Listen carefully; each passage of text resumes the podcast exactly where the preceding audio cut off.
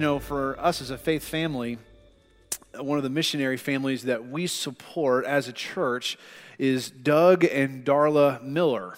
It's a missionary family down in eastern Mexico, and they are seeking to reach unreached people groups with the gospel. Well, Doug and Darla have been ministering down there for decades, and one of the young men that Doug is now discipling is a young man by the name of Eliseo. Eliseo became the pastor of the church in Chan at the age of 16. This young man is sharp. He's trilingual. He speaks both English, Spanish, and Mayan. And this young man has an infectious smile. Well, when I was down there with some men from our church doing some ministry several years ago, I saw Eliseo working with a bunch of goats. And so I asked Doug, I said, Doug, why is Eliseo shepherding a bunch of goats? And Doug just gave me a big old smile, just as he does. And he says, if he's going to pastor, he needs to learn how to shepherd those who don't listen to him. And see, what Doug is doing is he is trying to disciple this young, young man to teach him how to shepherd, to teach him how to pastor. Well, just as he's doing that with Eliseo, what we see in the book of First Peter chapter 5 is Simon Peter teaching first century and 21st century pastors how to shepherd. Let me show you. Grab your Bibles and turn with me to 1 Peter chapter 5. We are in the home stretch of our sermon series through the book of 1 Peter as a faith family. I was doing some research this week and realized we have done 25 messages through the book of 1 Peter together. And Lord willing, we'll be finishing up this book in the next couple of weeks, it, it's amazing to see how the Lord has used this book even in my own life.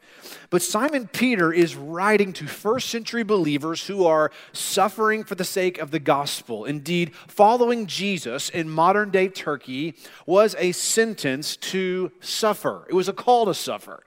And so, as they're suffering, as they're enduring fiery trials, as we saw last week in chapter 4, Simon Peter is calling upon them to remain faithful. Do not back down. Stand firm in the true grace of God. And throughout his book, he's been reminding these believers of the gospel, of all that God has done for them through his son, Jesus. But what's interesting now is in chapter 5, Simon Peter makes an interesting pivot in which he addresses church leadership. He is teaching those who are going to be leading the church throughout this area that is suffering, and he's teaching these elders, he's teaching these pastors how they are to shepherd God's people. And I want you to notice in the text this morning how a faithful pastor leads. I want you to see, first of all, that faithful pastors lead with humility. They lead with humility. Look with me at 1 Peter chapter 5, beginning with verse 1.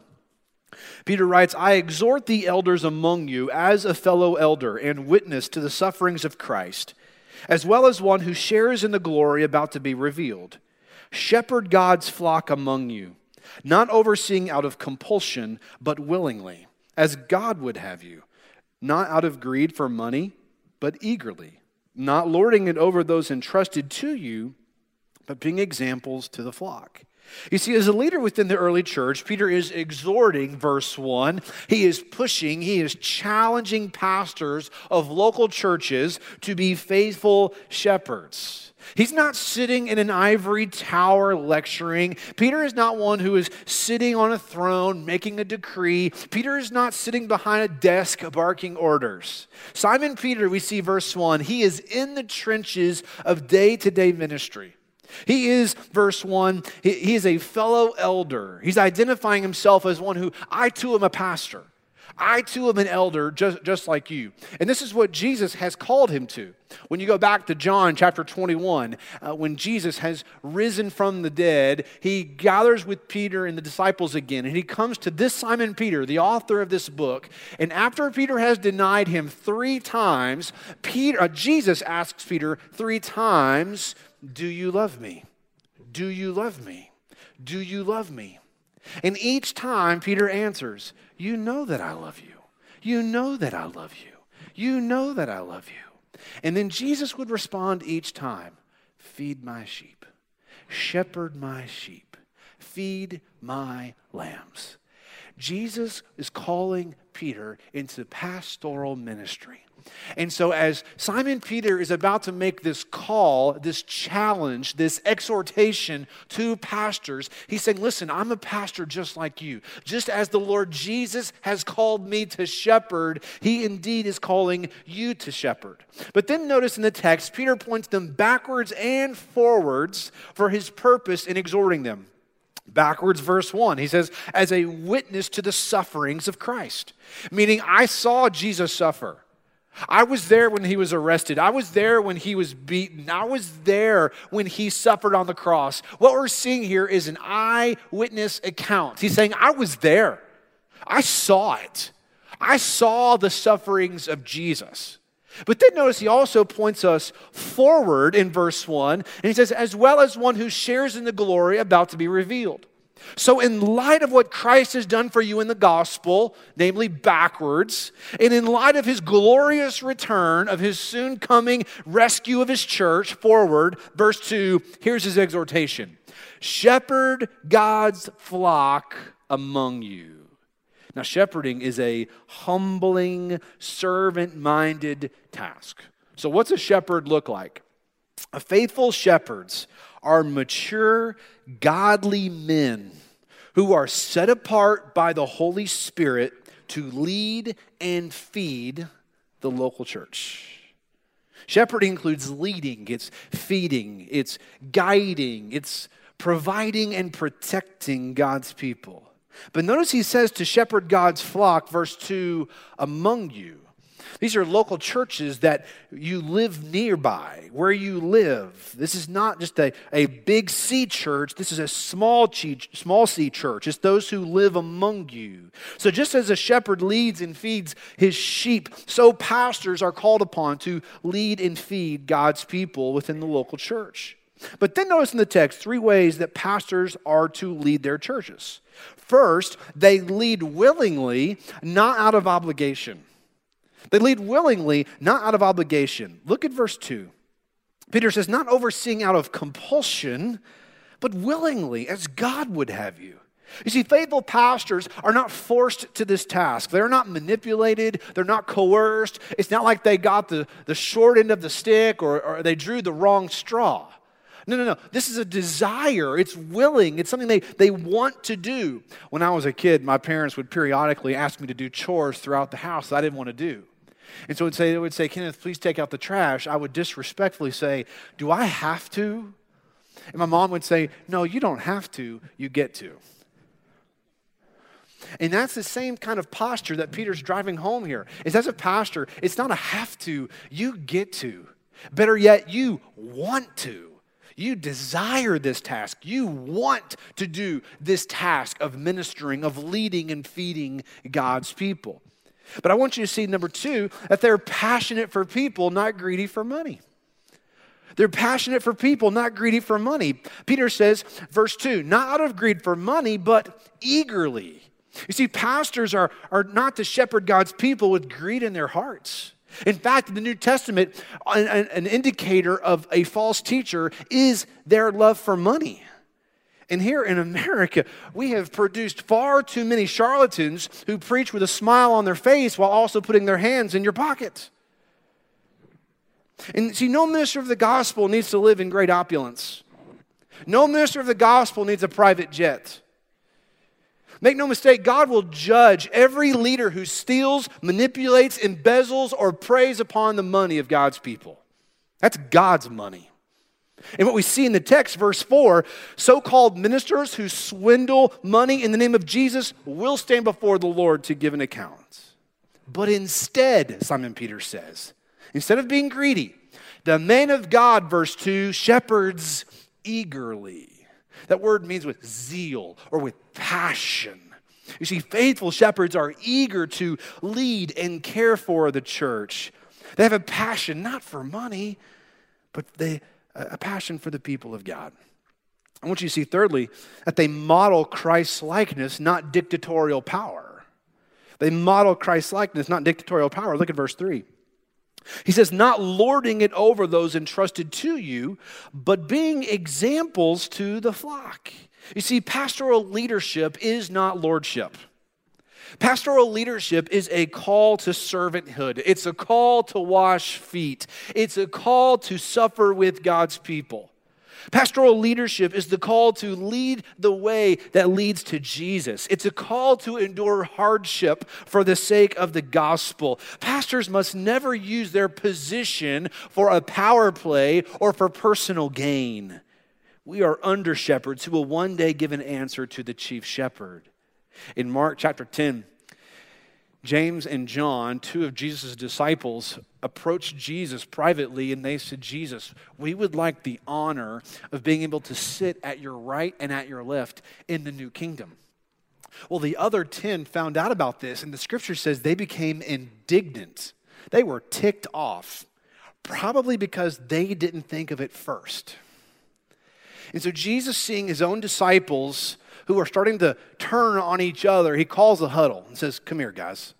And he says, The Gentiles, they lord over one another like tyrants. But he says, But it must not be so among you.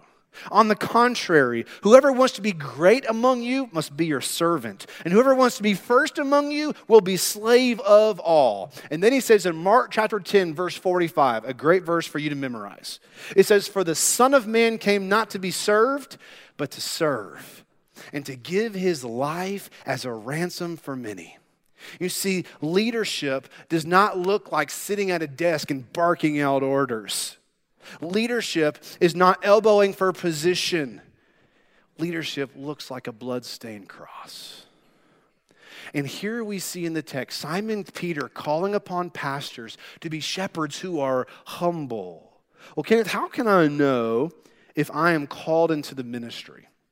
I want you to see there are two things in play that both have to be there. The first is an internal call of the Holy Spirit. Paul says in 1 Timothy 3:1, if anyone aspires to be an overseer, he desires, desires a noble work. Okay, if you have the desire to serve in ministry, it's a good, godly desire. Paul says it's a, it's a good, noble task that God has called you to. And there's a sense in which internally you yearn for this. You desire to serve in ministry. It's an internal work of the Holy Spirit in which He is working upon your heart, in which you sense within you He is setting you apart for the task of leading and feeding God's people. It's a desire that the Holy Spirit plants inside of you. Charles Spurgeon says it so well, in which he says, It's an intense, all absorbing desire for the work. Okay? But just because you have this desire does not always necessarily mean that you're called. There's a second component to the call that is vital for the sake of confirming and validating your call. You see, an internal call to the ministry is authenticated through an external confirmation of the local church. There's an external confirmation. The church has the responsibility and the honor to examine, to evaluate, and celebrate those who sense a call to the ministry. What we do is we look at 1 Timothy 3 and Titus 1 and 1 Peter 5. And someone says, I'm called to the ministry. We say, okay, great. Let's look at the scriptures. Let's evaluate characteristics of what a call looks like, what a minister of the gospel looks like. This week I had breakfast with one of my neighbors he doesn't attend Westwood, but he said, I'd like to get breakfast with you. I'm like, hey, let's do it. So we went and had breakfast this week at Chick fil A, and he said, I feel like God's calling me to the ministry. And I was like, man, that's great. Let's talk about that. And we opened up 1 Timothy 3. And we started walking through characteristics of what an overseer, of what a pastor looks like. And as we wrestled through this text, I asked him some tough questions like, man, is this, is this what God's calling you to do? And it's, it's okay if he's not. But you need to see that it's not just a personal desire, there's also an external confirmation in which the church looks at your life. They look at your character, they look at your competency, your convictions. They look primarily at your character. And they say, yeah, we, we can see that. The danger is when there's either or, but not both and. So someone says, hey, I'm called into the ministry, but they don't have the character, they don't have the gifting, they don't know the Bible. They have a weak prayer life. They're not sharing their faith. That's when we as a church would say, ah, we don't see it. So often this looks like someone who, can, who in many ways, is self proclaimed prophet. And they want to go out and start these gospel franchises called churches wherever they go. That's not what we see throughout the New Testament. No one can self appoint themselves to the ministry. God is the one who calls you into the ministry. But there's also the danger of the other side, in which the church says, We think you're called, but the person doesn't have the desire. Sometimes that might look like a well intentioned mom. Says, Oh, Johnny, he's going to be a preacher. Oh, that young man, God's going to use him to pastor a big church one day. And this young man over here, if he doesn't have the internal desire, he's not called. And the danger is when these men get into churches and both are not in effect. Either they have never had the personal call of the Holy Spirit to go into the ministry, or the local church looks upon their life and says, We don't see it. Both are essential for a call to the ministry. Maybe you're here today and you're wrestling through a call yourself. Am I called to the ministry? You'd be thinking, there's no way I could stand on a stage and preach to thousands. You don't have to. Call to the ministry doesn't mean you have to do this. The call to the ministry looks a lot like 1 Timothy chapter 3. And he has no idea I'm about to say this, but I think it's accurate. Topper Reed, our small groups pastor, he doesn't want to do this. It's not how God's gifted him. But he had the same call to the ministry as I did. Ministry looks different for different types of people. And he uses where you are, the gifting and the passions and your abilities. And he uses you right where you are. And what I'm praying for is God to raise up men and women who are called to the task, who are called to lead, to preach, to invest. We need godly women to raise up who are going to say, you know what? I want to invest in women. I want to see future generations trust in Jesus. There's beauty in a model in which women are discipling women with the Titus 2 model of teaching young moms and teaching younger women how to follow hard after Christ. So we have the internal call and the external confirmation. But I want you to see number two here in the text that faithful pastors will receive a reward. Look at verse 4. And when the chief shepherd appears, you will receive the unfading crown of glory. When the chief shepherd, okay, when King Jesus appears, when Jesus returns, the faithful shall be rewarded. Paul says in Colossians 3 4, when Christ, who is your life, appears, when he appears, then you also will appear with him in glory. So, a motivation to faithfulness for all of God's people is one day you will be rewarded for your faithfulness. This is for all believers, 2 Corinthians 5. When we stand before the Lord at the judgment seat of Christ and like a medal ceremony at the Olympics, the Lord will reward those who are faithful. That's what he's saying here in verse 4 in, in relation to pastors, to leaders, to elders. Those who are faithful will receive a reward. But what's interesting here is that we see Jesus described as the chief shepherd. That reminds elders and pastors of two things. The first is we're under shepherds. We're going to one day answer to the chief shepherd. One day, we're going to stand before the Lord and give an account. In the way I envision it, it may not be this way, so you can filter this, but the way I see it in many ways, 2 Corinthians 5, we all stand before the judgment seat of Christ. We are rewarded for our faithfulness. And Jesus says, enter into the, your rest, enter into the kingdom. Let's go enjoy what I've created for you. Hey, pastors, not so fast. You're going to stay back with here, stay back with me for a moment. And we're going to incur, as James chapter 3 tells us, a stricter judgment. But those who are faithful, Peter says, they're going to receive a reward. So the fact that Jesus is the chief shepherd reminds pastors and elders that we're under shepherds. But it also reminds us that the church doesn't belong to us. It's not my church. It's not your church. We're Christ's church. We belong to him. And yet he places leaders, he places elders, pastors, shepherds over his people, over his flock to lead, to shepherd, to teach them in the path that they should go. Jesus said in John chapter 10, verse 11, I am the good shepherd.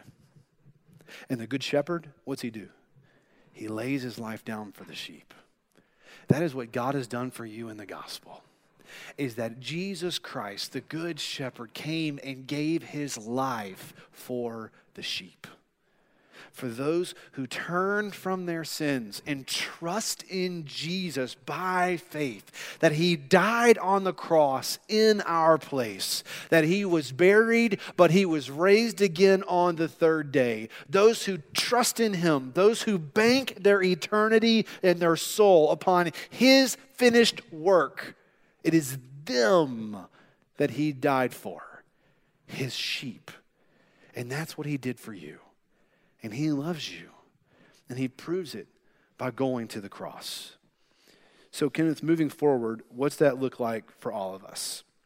In the text, um, what we see in verse 5, um, we're going to look at humility here in just a moment, but I think it's important to see three things that you can, three ways that you can serve church leaders in Christ Church. And may I say to you, I enter into this section with great trembling because this looks like very much a self promoting opportunity for pastors like me. But please note, I hope you know my heart. That's not my desire. But it's awfully biblical. And when we get to the scriptures, we got to let God's word be what governs our lives, not our pastor's feelings. I want you to see, first of all, how can you serve church leaders in Christ Church? I want you to see first, you pray for your leaders. You pray for your leaders. Oh, how grateful I am to be on the receiving end of prayers of God's people. Multiple times a week, I hear people tell me, I am praying for you and your family every day. Can I say to you, that's the best thing you can do for me and my family. And as a pastor, there is nothing better than hearing those words from your people. Praying for your pastors, praying for your staff, praying for our marriages praying for our children, praying for our grandchildren. Someone, one of my heroes of the faith is a guy named Charles Spurgeon. I think you guys can probably pick up on that through my preaching and how often I talk about him. This is a guy who preached from the mid 1800s into the late 1800s and preached, had the largest church in the world. He would preach to more than 6,000 people on a Sunday, knew everyone's name. How he did that, I have no idea. And in his preaching, he would preach so well. He didn't have a sound system like we have today. He's an amazing leader. And he, he started an orphanage and uh, benevolence ministries where he was feeding the homeless. And he was a, an incredible writer. He wrote devotions and commentaries that I've got on my shelf. He preached thousands of sermons, just an incredible life. And one time, these men came to him on a Sunday and they said, Where do you get your power? How are you able to do all of this? And he said, Follow me. And he led these men through the hallways of his church all the way to the boiler room. And when he opened the door, inside were hundreds of people on their knees, and they were praying. And he said, Do you know where I get my power? It's right here. There is nothing you can do better than to pray for your leaders. Paul, excuse me, Peter commands us to do that, to pray for government leaders. May I say to you, it is vital that you be praying for your spiritual leaders. Paul says in Ephesians chapter 6, he says, Pray for me. Pray for me, that I may preach with boldness and make known the mystery of the gospel. The writer of Hebrews says in Hebrews 13, verse 18, Pray for us for we are convinced that we have a clear conscience and wanting to conduct ourselves honorably in everything. Westwood, let's continue to be growing as a praying church. What I love as your pastor seeing is people in the atrium and in the hallways and the parking lots putting their arms around one another and praying with and for one another. Did you know that every Sunday we have deacons who get here before everyone else and they are prayer walking our campus? They take time to pray with each of our pastors we're, we are a praying church. And we are in desperate need of God. We need Him and we want Him. And He draws near to those who cry out to Him in faith. So, one thing you can do is you can pray. The second thing you can do is to encourage your leaders. Encourage your leaders. Your words are given to you by God for you to use to build others up. Your words are a powerful tool to use to advance the kingdom. And guess what? They're absolutely free. It doesn't cost you a penny to encourage people in the gospel. Paul says in 1 Thessalonians 5:11, "Therefore encourage one another and build each other up just as in fact you are doing." This morning one of one of our deacons here at the church just he just spoke right into my heart and right now I feel like I can run through a brick wall because of the encouragement that he brought into my life. Just just words of just encouragement. Use your tongue to build others up in the faith. We live in a world that beats us down. Our own flesh is working against us. So speak words of life, words of encouragement into one another. And this is how we grow and how we come closer to Jesus. Now, as we get closer to his return, let's persevere in pursuing Christ and let us not give up, but let's continue to encourage one another all the more as we see the day approaching. Third, follow their lead. Peter says in verse 5 In the same way, you who are younger, be subject to the elders. So, those who are younger in age, or, or those who are younger in faith, they're to submit to the elders.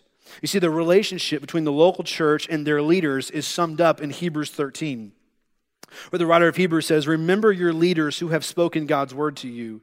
As you carefully observe the outcome of their lives, imitate their faith. Obey your leaders and submit to them, since they keep watch over your souls, as those who will give an account, so that they can do this with joy and not with grief, for that would be unprofitable for you. Unfortunately, there are far too many spiritual leaders who have not led well. They have led with arrogance and with pride. There have been far too many leaders who have led with anger and impatience, and even some throughout church history who have been downright evil. Now, submitting to your leaders, following their lead, may be difficult to hear, but it's biblical. And it's for your good. But I, this needs to be said we are not called to blind submission. Okay? There's not submission because I've said so. Can I say to you, there's, there's two ways, I'm sure there are more, but there's two off the top of my mind right now, in which you need to make sure you do not submit. Number one, you do not submit when you are being abused. And that's true both inside the church and outside the church.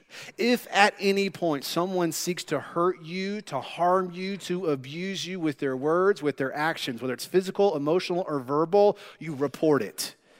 Do not hide, do not keep it to yourself. You need to let people know. One of the responsibilities of shepherds is to protect sheep. And can I just take a moment?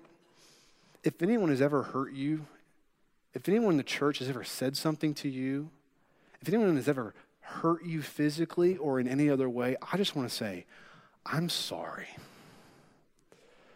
Please forgive us. That should never be Christ's, and it was never Christ's intent, but it should never be the desire of his leaders. So when someone is abusing you, you do not submit inside the church or out. But the second way you do not submit is when someone gives false teaching. If someone begins teaching you that contradicts the Bible, that is against the gospel, you do not submit. You approach church leaders and you say, This person said this. This is not what the scriptures say. This is not how we march forward in the gospel. And we address it head on together as a faith family. Whether it's in this room or in another classroom or in a home or in conversation, we make sure that we do everything according to what the scriptures reveal. So, Kenneth, what does submission and, and leadership look like in a faithful flock? Here are the keys grace and humility. Grace and humility. See, grace and humility must be in the bloodstream of our faith family.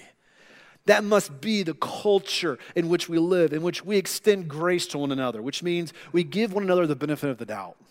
You see, mature believers extend grace. We love one another. We are patient with one another.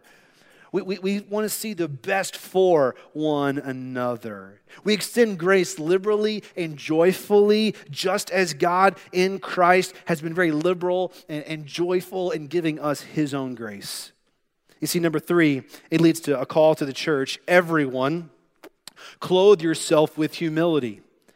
Peter says, verse 5 clothe yourself, all of you, with humility toward one another, because God resists the proud, but gives grace to the humble. That phrase, clothe yourself, it refers to an, an apron that slaves would put on over their clothes. So, as you clothe yourself with humility, indeed, you are clothing yourself to the point of being ready to serve others. And we, we are humble in the same way in which Jesus humbled himself, even to the point of death, even death on a cross. Which means there is no act that you and I could do that is too humble. Jesus made himself the ultimate servant by getting low all the way to the cross. Church family, in my family, we have an agreement. I have told my children if at any point you see me, your dad, not behaving in a way that looks like Jesus, you have the right to call me out. And I tell them here, and I've coached them up here's what I want you to do I want you to pull me in private. Please don't do it in public. And I want you to speak respectfully. And I want my kids to know I don't, they're not going to have a dad who's a hypocrite. He's not going to be a guy who does one thing on Sundays and looks totally different Monday through Saturday. And so I've given my kids the right to do that with me. May I say to you as a faith family, that is an agreement I would like to offer to all of you.